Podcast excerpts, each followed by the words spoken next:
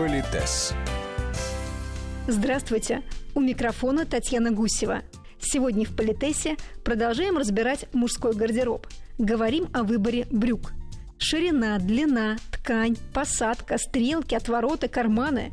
На какие детали стоит обратить самое пристальное внимание при покупке классических брюк, расскажет наш постоянный эксперт, педагог-консультант, специалист по этикету и протоколу Алена Гиль есть мода, есть стиль. Но мы сегодня с вами будем говорить именно о деловой жизни, о высоком уровне консервативности, о высоком статусе и я позволю себе назвать это так, о законах элегантности. Так вот, костюмные брюки во-первых, конечно, есть то, что называется мода, но, скажем, мужчина серьезного консервативного уровня, он не носит ни слишком узких, ни слишком широких брюк, а, куда бы маятник не качнулся. То есть это будет где-то все равно вариация на тему средней ширины, но здесь, естественно, профессионалы бы мне возразили, еще зависит от роста человека, его комплекции, а это безусловно, потому что мужчина а, видный, или тучный, ему, наверное, зауженные брюки ну никак не пойдут. А может быть, мужчина там какой-то худенький-худенький, он может носить брюки даже без защипов, такие гладкие, слегка зау... Да, наверное, да.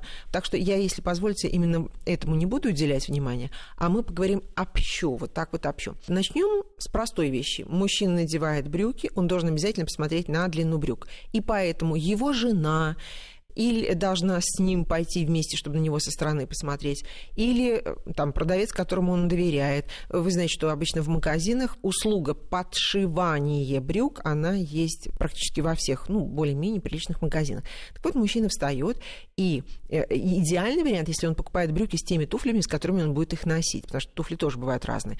Классический вариант, когда у мужчины сзади идет стрелка, и заканчивается длина брюк, это середина пятки, начало каблука каблука. Это классическая классика. В современной практике, когда уже, ну, во-первых, мужчины подтянутые, стройные, и европейцы очень любят слегка зауженные брюки – они им идут, они умеют их носить, и наши соотечественники тоже не чужды этой современной, модной и, в общем-то, почти классической традиции.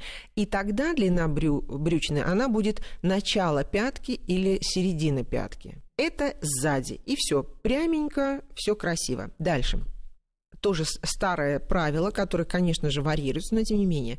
Ширина брючины должна быть две трети длины ботинка мне скажут, Алена, а если у человека 58 размер обуви? Я говорю, ну вы понимаете, здравый смысл никто не, от, не отменял, но традиционно это плюс-минус, это две трети ботинка. Так весьма условно мы говорим, если это классические брюки, то должны закрываться, шну, шнуровка должна быть закрыта. Конечно, когда брюки слегка укорочены, то понятно, что все немножко поднимается. И хочу сказать, что если смотреть на мужчину спереди, это будет то же самое, заутюженная стрелка, и максимум, ну вот модные мужчины, у них, получается, не будет залома впереди, а у классического варианта длины брюк будет небольшой один заломчик у брючины. Профессионалы называют это залом на ход ноги чтобы когда, во-первых, мужчина садится, брюки не очень сильно поднимались, и были бы видны только носки, а не все остальное, не вся остальная нога мужчины. И, вы знаете, мне очень нравится это правило, но еще повторю, это старое классическое правило, что залом на шаг ноги, чтобы носки не сверкали, когда мужчина идет. Но если у мужчин такие вот слегка укороченные брюки, то понятно, что носки все равно будут видны, и это тоже будет иметь значение. И что очень плохо, это когда у мужчины два или три залома впереди, это значит, он будет укорачиваться визуально, да, и будут ножки кривульки такие получаться на картинке. И поэтому тоже, когда брюки, брючину подшивают, ее подшивают не прямо, а слегка по диагонали, чуть более низко там, где пятка, и чуть-чуть там буквально на пол сантиметрика, сантиметрик, когда эта брючина идет к шнуркам. По такой вот косой диагонали. Плюс, если мы уж говорим о нижней части брюк, конечно, э, любой костюм для делового человека – это инвестиция. Да? Как правило, это хорошая ткань, там, хороший пошив. Ну, какие возможности, такие инвестиции. Но, тем не менее, всегда подшивается специальная лента, чтобы брюки не... Особенно вот а, а шнурки, они, естественно, задевают шнурки, и это будет не очень опрятно, и они очень быстро выйдут из строя. А, извините, все таки это тоже хотелось бы поносить подольше. Поэтому всегда подшивается лента специальная. А еще, вот профессионал говорит, почему обязательно нужно подшивать ленты, потому что тогда брючина очень хорошо ложится. Знаете, так вот чуть-чуть утяжеляется, она красиво ложится. Но это, наверное, уже очень большие знатоки вот ценят такие маленькие нюансы. А, да, кстати, про отвороты. Было такое старое правило, что если пиджак двубортный, то брюки с отворотами. Ну, на сегодняшний день модники скажут, что это вовсе не обязательно, но по старым правилам брюки с отворотами не носят с сюртуком, смокингом, фраком, военным мундиром и униформой. То есть, как правило, это брюки без отворотов. Ну, с отворотами сложно. Почему? Потому что э, мужчины среднего роста, да, и вот эта линия горизонтальная внизу, она делает их немножко меньше ростом. Но с 35 стороны любой профессионал скажет, что бывает так люди выстраивают пропорции, что это будет, не будет иметь никакого значения. Дальше, когда, если бы мы брюки вывернули наизнанку, мы бы с вами увидели, что э, многие компании в разных странах, они, например, делают брюки с подкладкой. Но если наши дамские брюки чаще всего делаются с подкладкой по всей длине и впереди, и позади, то у мужских брюк только вот в передней части, и обязательно эта подкладка опускается ниже колена. Почему? Ну, чтобы, когда вы садитесь, брюки не вытягивались на коленках. Профессионалы с другой стороны, могут возразить, друзья мои, шейте брюки из хорошей, дорогой ткани, сидите правильно, и у вас не будет пузырей на коленках. Вы понимаете, что это такое спорное утверждение, но тем не менее. Но британцы до сих пор считают, что это излишняя роскошь, вот эта подкладка, и мужчина может спокойненько ходить и в обыкновенных брюках. Ну ладно, поднимаемся дальше. Итак, карманы мужских брюк. Опять же, не буду проводить большую экскурсию по тому, какие они бывают, и прорезные, и вот такие, и вот такие. Но чаще всего встречается, когда переднее полотнище немножко краешек так срезан, да, по диагонали сделан этот карман, и вы можете просто спокойно нырнуть туда рукой. Для чего не знаю, потому что как эксперт по этикету могу сказать, что в карманы мужчины в принципе ничего не должен класть.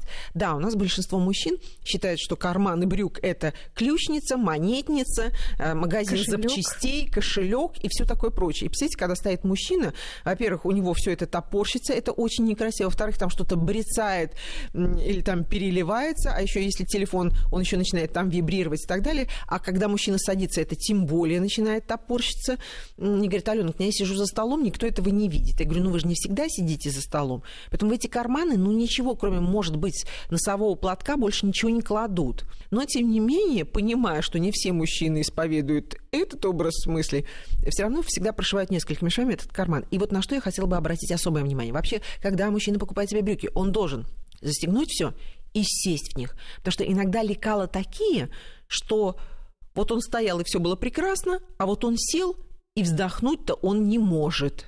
А все, брюки уже куплены, поэтому нужно обязательно посидеть в них и посмотреть, когда ты сел, и вдруг вот этот карман, та белая часть, внутренняя часть кармана, вдруг она начинает вылезать. Ну, да, значит, сэкономили, видно. да, сэкономили на ткани производители. И мужчина, заметьте, это не значит, что он плохой, недобрый, непорядочный, но не подумал, не посмотрел.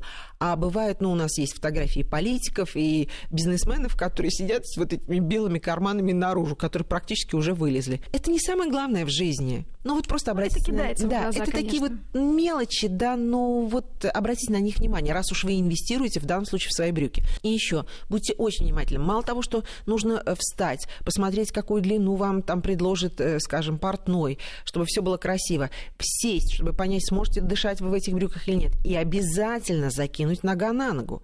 Потому что когда он стоял, все было прекрасно, он садится, даже просто садится, и вдруг у него брючина подъезжает там чуть ли не до середины икры так лекал, так, так вот сшито. И это почему-то, или твои какие-то анатомические особенности таковы, да, что вдруг вот так получается. Обязательно закиньте нога на ногу и посмотрите, какой длины носки вам нужно покупать к этим брюкам, если вы все-таки решите их покупать.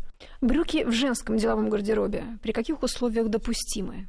И какими они должны быть? Поскольку я очень консервативный, и мы с вами договаривались, что мы будем обсуждать уровень консервативности бизнеса, восьмерочка, девяточка, десяточка, и уровень статус персон, тоже достаточно высокий статус персон, то в э, консервативном бизнесе брюки сами по себе, как правило, в бизнес-бест, бизнес-традиционал, таких вот э, официальных ситуациях, как правило, не носят. Если уж дама решилась э, надеть брюки, это может быть пятница, или я уж не знаю, какой-то очень такой день, когда вы точно знаете, что к вам сегодня никто никто не придет, но, но высокого статуса бизнес-леди никогда не надевает.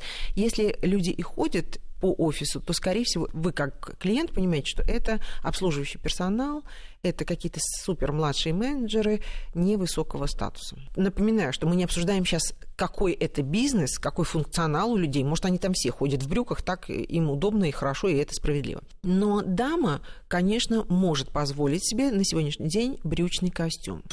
И подробнее об этом в следующие выходные. Политес.